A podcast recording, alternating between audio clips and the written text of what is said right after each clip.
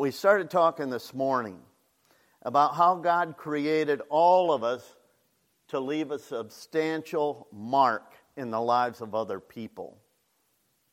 And we shared three foundational truths that every believer needs to understand. And we're going to review that in a moment. But uh, let's have a word of prayer. Heavenly Father, we just pray that you would just use me, speak through me, speak to me, and Lord, speak to these people through me tonight. In Jesus' name, amen.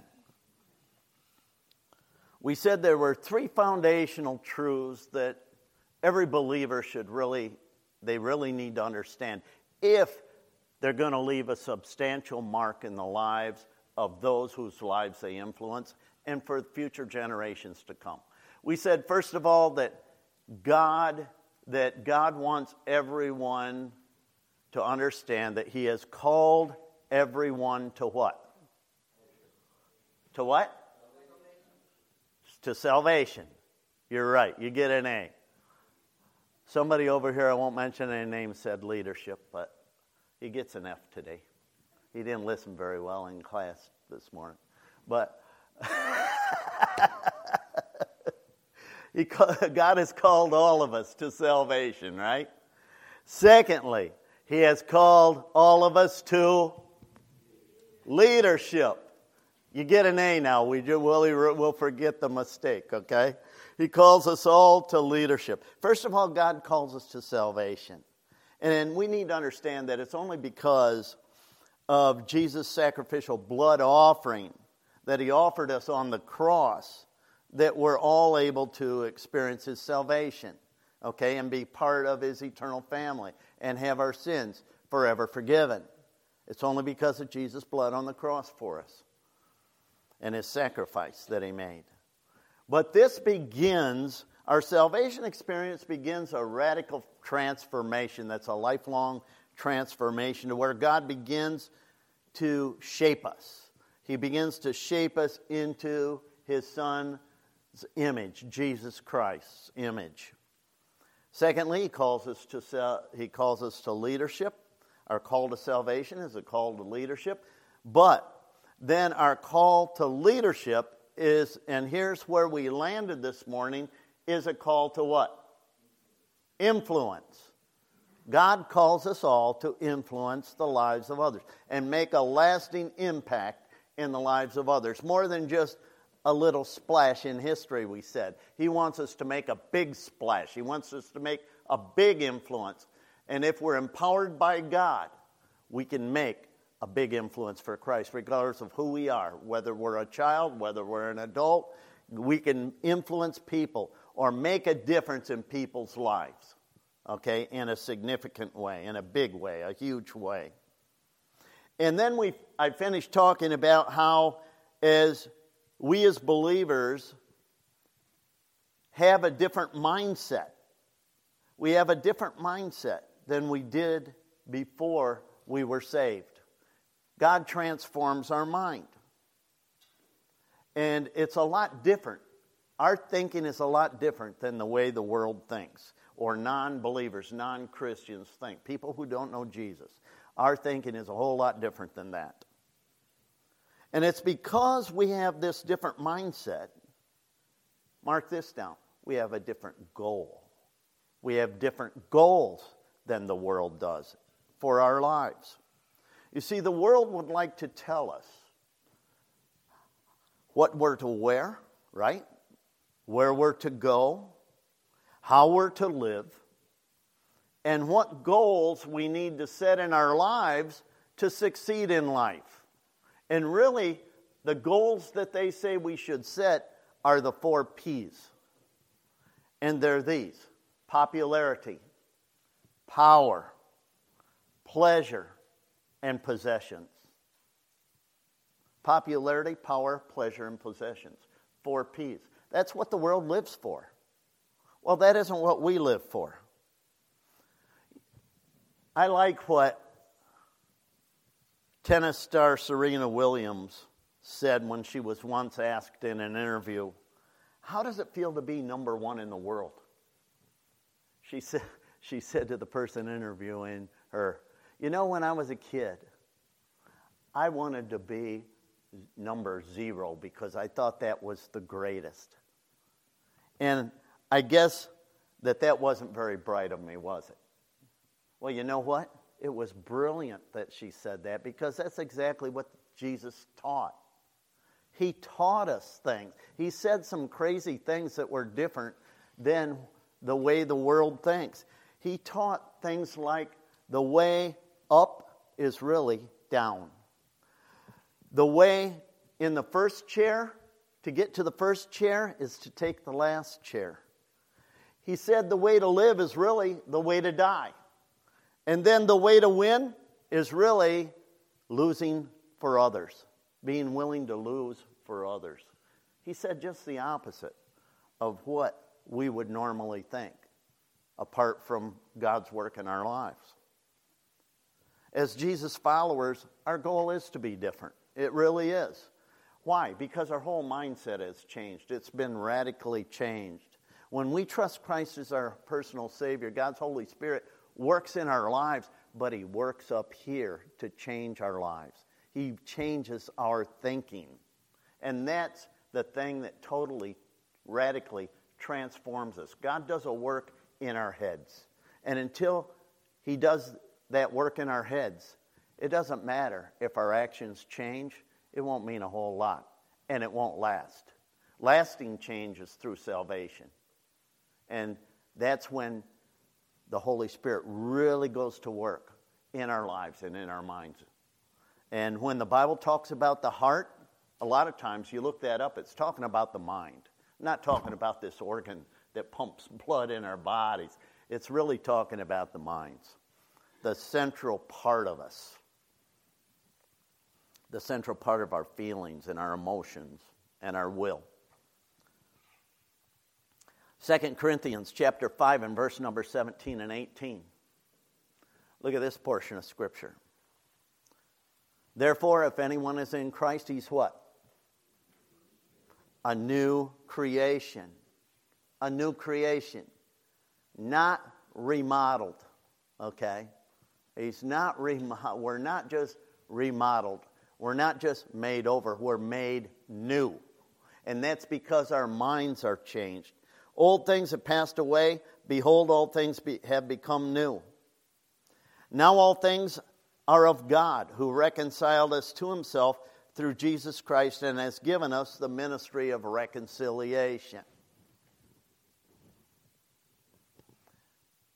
We might not get the PowerPoint, and I don't care. It doesn't matter. I'm going to teach anyhow. I'm going to let them mess with that while I just keep flapping my jaws. Okay? You see, we're changed. We're no longer comfortable with this world and with other people trying to press us into their mold and make us into something that we aren't because we are changed. We're different. We don't like to be pressed into their mold. Why? Because we want to become like Jesus. We want to be pressed into his mold. We want him to mold and shape us like we want to be shaped in His image, correct? That's what we want. We have a new desire. And we see that the more we submit to His working in our lives, the more like Jesus we become, the more we're transformed like Him. Romans chapter uh, 12 and verse number 1. I beseech you, therefore, brethren, by the mercies of God, that you, what's the word? Present your bodies as, living, as a living sacrifice. In the Old Testament, what did they sacrifice? Animals, right? Well, you know what? That's we're through with that because Christ became the ultimate sacrifice that sealed the deal with, with between God and us. We no longer have to have sacrifices offered that pictured what Christ was going to do, and that's all they did in the Old Testament. Because Christ, the reality of what the Old Testament pictures, pictured, lived and he died and he suffered. The, the reality of the picture exists not existed, uh, he exists. He's still alive. He's still in heaven. He ascended into heaven and he's sitting at the right hand of God the Father. And we see that we're to present now, God wants us not to present animals, He wants us to present ourselves as a living sacrifice. Not a dead sacrifice, a living sacrifice. And then it says, He wants to present ourselves holy and acceptable to God, which is our reasonable service. And after all Christ went through for us, isn't it only reasonable that we give ourselves to Him? He deserves it. That's the least He deserves. And we're not to be conformed to this world, but be transformed by the renewing of, here it is. Here's what I was talking about the renewing of the mind, the changing, the reworking of the mind, the reprogramming of our minds, so that we may prove what is good and acceptable in the perfect will of God, so that we might be good and acceptable and perfect before God. The only way we can be all that is because of God's work within our hearts and lives. So we're transformed, we're changed, we act differently. It reminds me of the story where some hometown visitors came to visit President Coolidge in the White House years ago. And they were really concerned about their table etiquette and table manners. So they talked among themselves and said, you know, whatever the president does, we're just going to do it so that we don't feel out of place. The White House, of course, pretty prestigious place to visit, so they didn't want to offend the president. So everything went well. They did everything the president did until the coffee was served. So they served President Coolidge the coffee. He took his coffee and he poured it in the saucer. So everybody followed suit. They poured their coffee in the saucer. He added cream and sugar. They did the same. They added the cream and sugar in the saucer. But then, when all was done, you know what the president did? He put it down for the cat. How embarrassed they were. You know? When we fail to connect why we do the things we do with why we do them, we end up doing more, no more than feeding the cat out of the saucer. It's just as embarrassing, and we'll be just as embarrassed because we don't know why we're doing what we're doing anymore. We're just following suit with everyone else. You see, we need to let God's Word and His Holy Spirit guide us and transform us so that we accomplish God's will, not the will of other people. That isn't what we live our lives to do. We live our lives to serve God, to please God, to do His will, not the will of other people. If you jump through everybody else's hoops, let me tell you, you're going to land in places on the other side that you don't want to be. Seriously. Seriously. And you're going to be falling flat on your face sooner or later because they aren't the right hoops that God wants you to jump through. He wants you to follow Him, follow His Word, be guided by the Holy Spirit. 1 Corinthians chapter 2 and verse number 14 through 16. We read, But the natural man does not receive the things of the Spirit of God. Why? Because they are foolishness to him, nor can he know them because they are spiritually discerned. He's not a spiritual individual. But he who is spiritual judges all things, yet he himself is rightly judged by no one. For who has known the mind of the Lord that he may instruct him? But, notice what it says there. We have the mind of who? Christ. We're not the same. You see, the Holy Spirit works in our heart and life, and we do not think the same. We begin to get receive the mind of Christ and we're transformed to think like he thinks. You know what I found? Once I was saved, it didn't take me long to realize that when I align myself up with Christ and his ways, you know what else I align myself up with? A head on collision with the world and their thinking because Christ does not think like the world. His ways are not the ways of the world. When you decide to follow Christ, you align yourself and put yourself in a line yourself up with a head-on collision with the world. You're going to have a collision with the way people think. People are going to get angry with you. People aren't going to understand you. People are going to misread you. They're going to misrepresent you. They're going to misquote you. They're going to make you look bad so they look good. Guaranteed. If you live for Christ. That means you're only left with two options, and so am I. Okay? We can either line ourselves up with Christ and follow his teachings and collide with the world, and he's going to protect us in the collision, or we can decide not to collide with the world and line ourselves up with the world and end up spiritually empty in our lives. We've got a choice.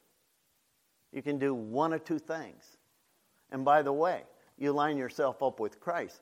That's the way to live a fulfilled life, even if you are lined up to collide with the world. He's going to see you through the collision. We must choose one or the other. We can't choose both. Jesus prayed a prayer for his followers in John chapter 17, and he shared six important truths that he wanted his followers, us and us, his followers in his day and us to know. I want you to look at them. John chapter 17 and verse number 6. His prayer. Jesus prayed, I have manifest your name to the men whom you have given me. Out of the world, they were yours. We, you know, we think of his disciples as being so holy and so righteous and so godly. And even though they had struggles, they had a heart for God, right? That's how we think of them. Well, don't forget, they were in the world like we are in the world, okay? Before salvation and after salvation, they still had to deal with the world. They lived in the world. He says, You have given me them out of the world. They were yours. You gave them to me, and they have kept your word. Number one, Jesus, uh, what I see here is Jesus wants us to know that we are no longer a part of this world system. You need to understand that. If you know Jesus Christ as your personal Savior, you are not a part of this world system any longer. You're a child of God and part of His eternal kingdom. You see, we no longer need to depend upon this world or temporal things of life to bring us happiness and fulfillment because we find that in Jesus. He gives us His abiding presence and He gives us His promises and He cares for us in ways that give us a lasting peace and fulfillment in our life, something that we don't experience in the world. Verse number seven. He goes on in his prayer and he prays, Now they have known that all things they have known that all things which you have given me are from you. For I have given to them the words which you have given me, and they have received them, and have shown surely that I came forth from you, and they have believed that you sent me. I pray for them. I do not pray for the world, but for those whom you have given me, for they are yours and all mine are yours, and yours are mine, and I am glorified in them. Now I am no longer in the world, but these are in the world, and I come to you, Holy Father. Keep them through your name, those whom you have given me, that they may be one as we are. Second thing I see here is that Jesus wants us to know that we live differently than the world does. We live a different life than they do. We live different than they do. You see, we live in this world, but we aren't of this world. We live in this world, but we don't live like the world does, like the unsaved people do, because we're different. We're God's children. We don't respond the way they respond. We aren't to act the way they act. We aren't to live the kind of riotous life and ungodly lifestyle that they live. Our passions are different, our desires are different. Everything about us is different because we're God's children. While I was with them in the world, verse number 12, I kept them in your name. Those whom you have given, you gave me, I have kept. And none of them is lost except the son of perdition, that the scripture might be fulfilled. But now I come to you, and these things I speak in the world, that they may have my joy fulfilled in themselves. I have given them your word, and the world has hated them because they are not of the world, just as I am not of the world. I do not pray that you should take them out of the world, but that you should keep them from the evil one, that they are they are not of the world, just as I am not of the world. Sanctify them by your truth. Your word is truth. In other words, set them apart by your truth. That's what the word sanctify means. He prayed that they would be set apart by the truth. And what is the truth? By His Word. Set apart through the Word, by the Word. Number three, I see that Jesus wanted to know that we'll be hated because we refuse to be like the world. We're going to be hated by the world because we refuse to be in their mold. We refuse to live like they do, to talk like they do, to act or react like they do, to join with them in what they're participating in when it's wrong. Whether it's at work, ganging up on somebody, whether it's at school, picking on somebody, whether it's at whatever they're involved in that's wrong. We're different. We'll be hated by them. We'll be misunderstood by them. If we don't join forces with them or think the way they think, they're going to hate us. Jesus said, Be prepared for that. But he said this even though we're going to be hated by the world, he prayed that God would protect our integrity and influence while we're in the world. Remember, we're talking about influence. He says, Don't worry about influencing people in this life. I'll protect it. I'll watch over you. I'll protect your integrity and your influence as you live for me in the world. Fourthly, I see that we are not removed from the world, but we're left in it to influence it. To influence it. You see, Jesus knew something about that. He didn't want us to be taken out of the world, He wants us to be left in the world. And the reason he wanted us left here is to be salt and light, to impact everyone that we touch. And he wants us to be involved, purposely involved, purposely involved in the things of this life and the people of this that we come in contact with and the people around us so that we can positively influence them. The only way we can influence people by, is by getting involved in their lives, purposely placing ourselves in a position to where we'll be involved in their lives. Not like we tend to be at times and walk around people, certain people, because of the way they look, because of the way they are, because of the way they act, because of the way they talk. No, no. By the way, last time I checked, Jesus was ridiculed for that.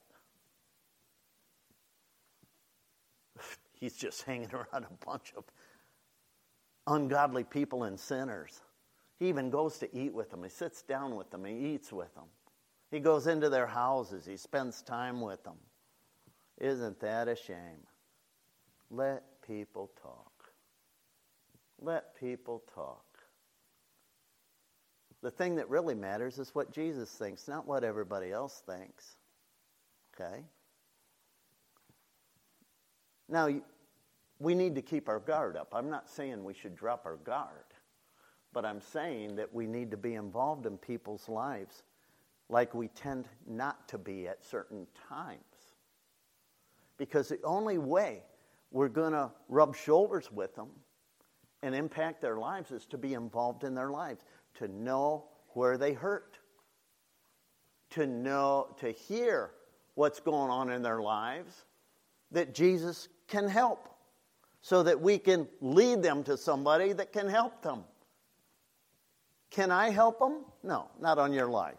Can you help them? No. But we know somebody who can. He helped us, didn't he? He saved us, didn't he? He encourages us, doesn't he? He keeps us going. He cares for us continually, doesn't he? He sustains us, doesn't he? Well, he can sustain them too. Have faith. Have faith. God places us here to be like Jesus, to hang around people that other people don't want to hang around, to influence people that other people shun. Okay? And they may not all be bad people. Some of them may be good people. Some of them may be arrogantly rich people. Okay? I've got friends that have a lot of money. And they're my friends. They might be unsaved or they might not be right with God, but they're still my friends. Okay? I've got friends that are down and out, some of them. I'm friends with people that are ungodly people. Doesn't mean that I'm ungodly. I'm friends with people that don't talk in a very nice way. And they have, some of them have foul mouths. But yet, I'm friends with those people. Why? Because I want to influence those people.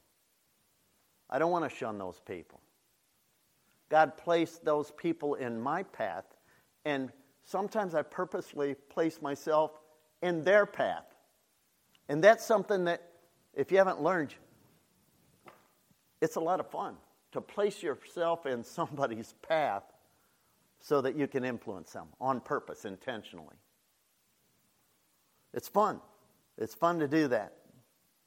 You see, Jesus knew that the only way that we could impact this world like He wants us to impact the world is become involved with people and touch their lives.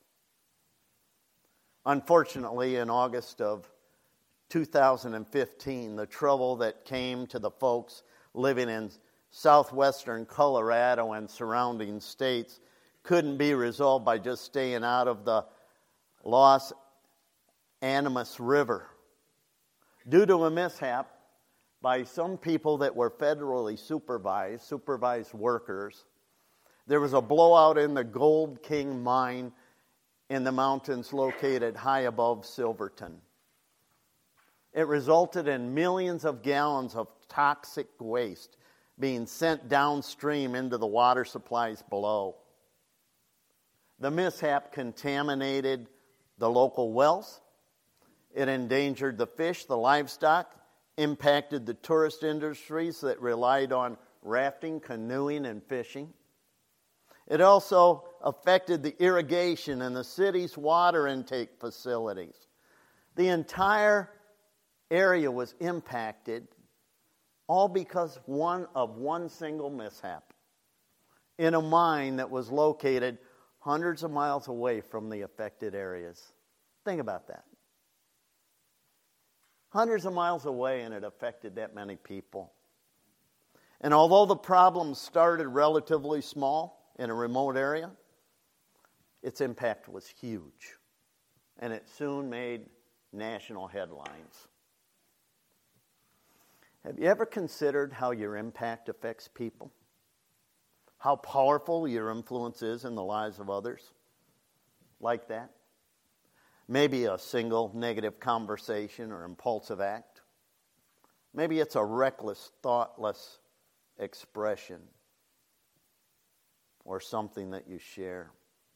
It can lead to irreversible damage in the lives of other people. It really can. You see, the Bible gives us many examples of people who learned how destructive a negative spiritual influence can be.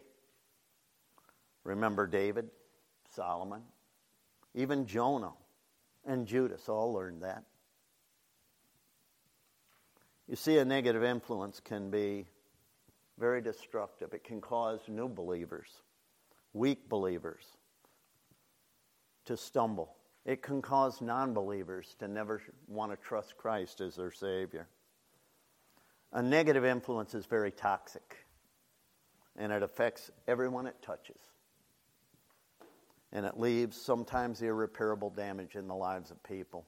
I look back on my life and some things that people said about me I've struggled with throughout my entire life. Way back, things in my childhood have bothered me and still do sometimes in some ways. And maybe you experience that in your life as well. We need to keep in mind that a positive influence can work just the opposite way. Those kind words that we share, those loving actions, are just as powerful or more even more powerful because they can lead people to salvation. They can cause those believers that have strayed away from God to get back on the right track with God. You know, this side of heaven, we're ne- we, we really will never know the measure of our impact in the lives of other people and how powerful our influence is because many times the truth of the matter is our lives touch more people than what we even realize. Number five, what I see in what Jesus said is that Satan will attempt to hinder our influence in the world, but God will keep him from it. God can keep him from hindering it. You see, Satan hates everything and anyone that works against his causes. He hates anything and anyone who furthers God's purposes. And he's going to do his best to, to stop it, to hinder it, to block our efforts, and destroy our testimony before others. But we need to understand that even though Satan is powerful, he's not all powerful like God. You see, God is able to protect our testimony and accomplish His purposes as we follow Him and faithfully obey Him. Number six, I see in what the scripture we, that Christ, the prayer that Christ prayed. God's word not only leads us to Christ's salvation, but once we're saved, it also transforms, equips, and empowers us for to selflessly serve Him.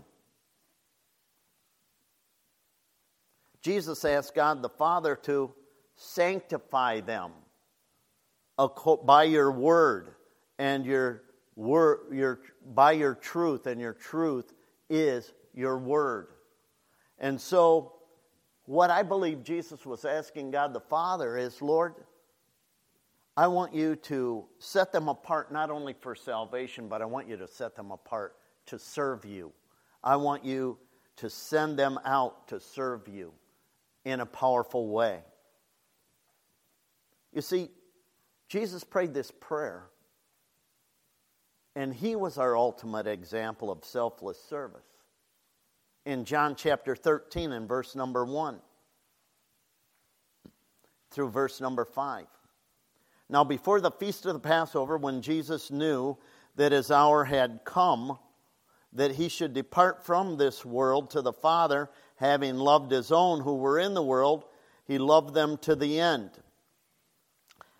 And supper being ended, the devil having already put into the heart of Judas Iscariot, Simon's son, to betray him.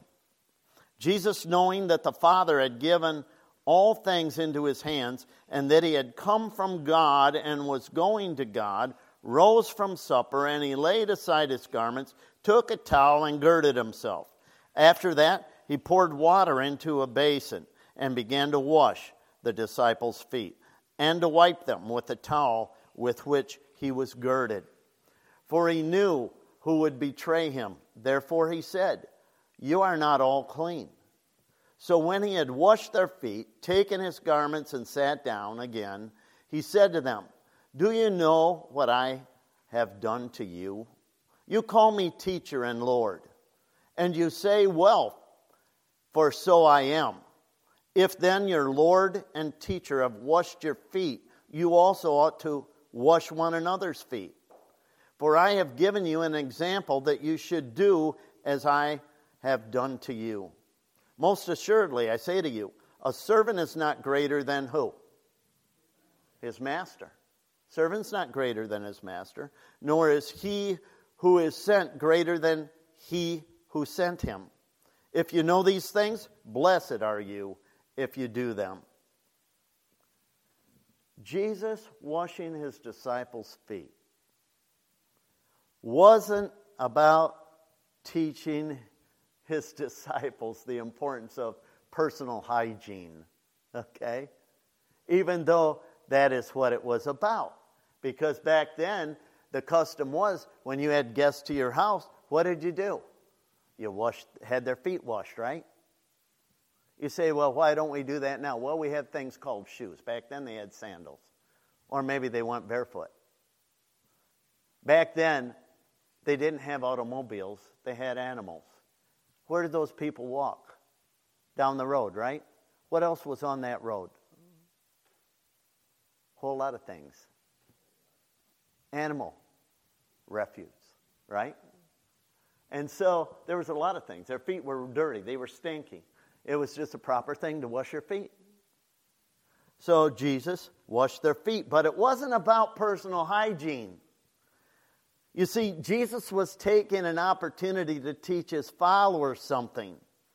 Something about having a proper attitude or viewpoint toward God, their self, and others. That's what he was really teaching them. He was teaching them humility, service, serving others, having a humble spirit about themselves. You see, to Jesus, having the proper viewpoint or attitude was of utmost importance. Think about that.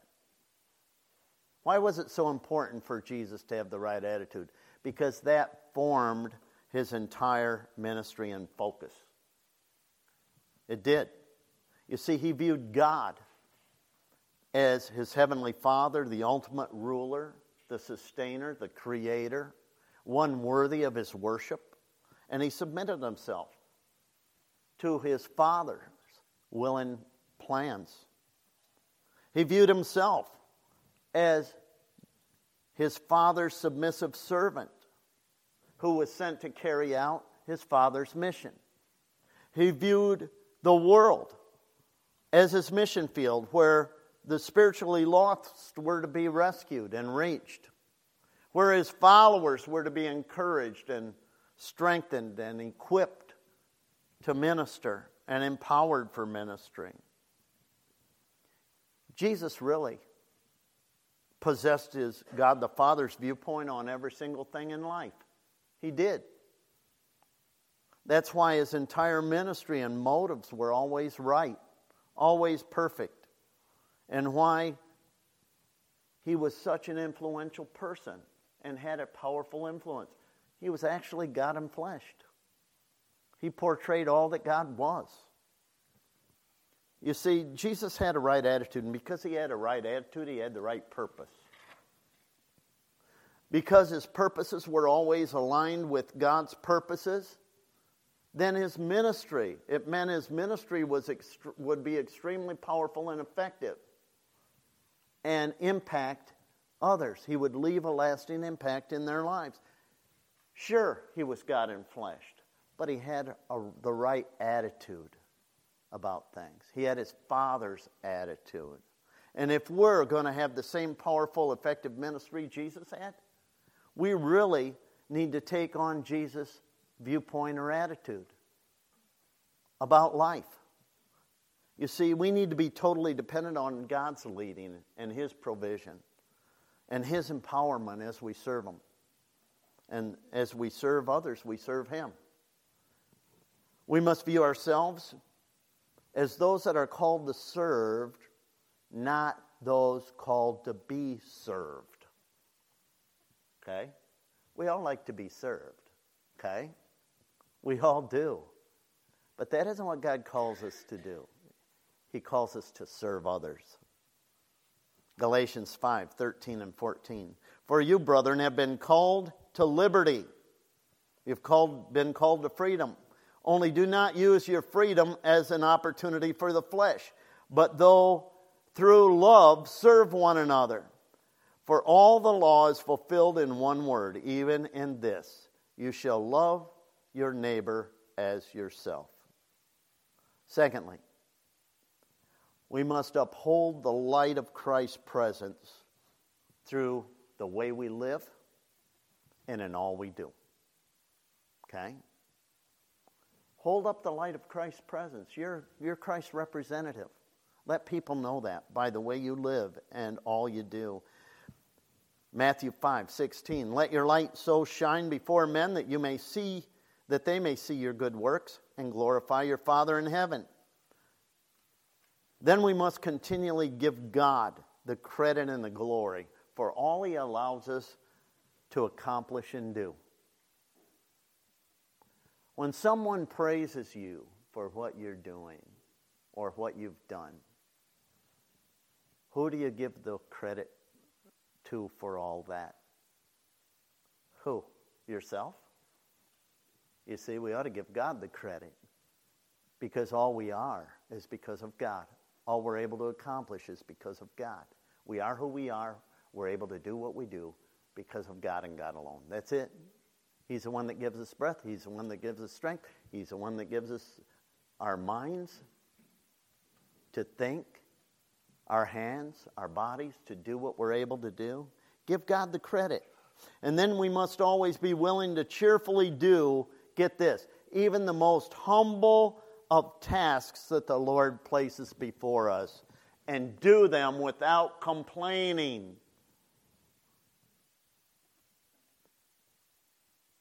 Are you ever asked to do something that you hate to do? By your parents, by other people, by your employer? Or someone approaches you and say, says, maybe, you know, I really could use some help with this. And you say, in your mind, you're thinking, uh, I don't know if I want to do that. That's pretty dirty. That's pretty stinky. I don't want to be involved in that. That's something that really goes against my grain. I just do not do those things. Yeah, right. Have you ever thought about it that maybe it's your opportunity to shine for the Lord by doing those things? But yet we gripe and we complain sometimes, don't we, about doing those things. Colossians 3:17 says, "And whatsoever you do in word or deed, do it all in the name of the Lord Jesus, giving thanks to God the Father through him." You see, loving service is a result of a thankful heart and thankful people are serving people. Get that. Loving service is a result of a thankful heart, and thankful people are serving people. There's a lot to that. In fact, the Apostle Paul to the believers of Philippi said this in Philippians chapter 2 and verse number 12 through 15. He says, for us to work out your own salvation with fear and trembling, for it is God who works in you both to will and to do for his good pleasure. Work out our salvation. What's that talking about? Is that talking about working for our salvation so that we're saved? No, it's not talking about that. It's talking about because we are saved. We lovingly work out our salvation or show that we're saved through our loving acts of service toward God and other people. That's what it's talking about. And we're to do it without grumbling or complaining. Why? So that we can shine brightly for the Lord. Because that isn't how the world acts. The world gripes and complains about everything. If you don't believe that, all you got to do is go and work in a factory for a while. You'll find that out quick. I wasn't always full time in ministry. I worked, I worked some factory jobs. I worked in a foundry when I got saved. I worked in factory jobs once I was saved, and even in the ministry. Uh, I pastored part time and worked full time in a, in a factory. I know all about how people gripe and complain. And you know what? sometimes you find yourself following their ways, jumping right in along with them and going with the flow. No, that isn't what God called us to do. Verse number 14 Do all things without complaining and disputing, that you may become blameless and harmless, children of God, without fault in the midst of a crooked and perverse generation, among whom you shine as the lights in the world. Let me close with this. Thankful believers don't spend time complaining and arguing about having to serve Christ and others. No, they always count it an honor and a privilege to selflessly serve and leave a mark for Christ. That's a believer. That's what we do. So let's go out and shine for the Lord. Amen? Let's pray.